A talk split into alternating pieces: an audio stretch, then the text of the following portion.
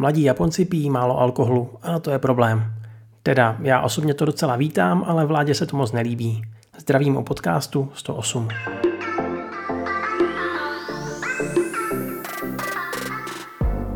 Národní daňová agentura spustila kampaň Sake Viva, ve které prosí mladé ve věku mezi 20 a 40 lety, aby posílali návrhy, jak udělat popíjení zase víc sexy. Vítězný projekt odmění finančně. Proč ta starost? Průměrná spotřeba alkoholu na osobu v zemi totiž za posledních 25 let klesla o celou čtvrtinu. A to je rána pro státní rozpočet, kam nechodí tolik peněz z daní za alkohol. Vláda chce mimo jiné propagovat i popíjení v domácnostech. Samozřejmě přiměřeně.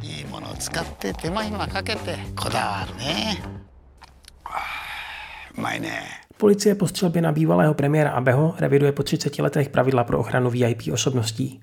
Rozšířit by se měl výcvik i počet policistů pověřených ochranou těchto osob.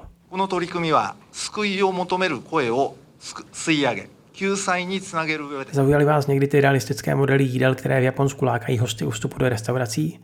V mini dokumentu na YouTube kanále Japan Go se teď můžete podívat, jak vznikají. Odkaz najdete v popisku. これはあの日本では、えー、飲食店における Výzkumníci z Lékařské univerzity v Naře se spojili s výrobcem ponožek Mikasa a vyvinuli speciální rukavice pro pacienty s Parkinsonovou chorobou, ale i sportovce. Jejich nošení umožňuje zlepšit manuální funkce a zvýšit sílu stisku. Společnost Mikasa nyní žádá o povolení k uvedení rukavic na trh. No a než se pro tentokrát rozloučíme, mám tady ještě deváté doporučení seriálu od Zízy. Tak se mějte hezky a naslyšenou u dalšího podcastu. Matané! Ahoj, tady Zíza a deváté doporučení japonských hraných seriálů. Říkala jsem si, že už jsme moc dlouho v současnosti a tak si v následujících dvou dílech zaskočíme do minulosti. V tomto doslova. Chtěla bych vám totiž doporučit seriál Jin, ve kterém hlavní hrdina, chirurg Minakata Jin, proskočí do minulosti. A v ní se samozřejmě nestane ničím jiným než doktorem, ale je zvyklý na moderní medicínu, jak si poradí s omezenými zdroji, které minulost nabízí.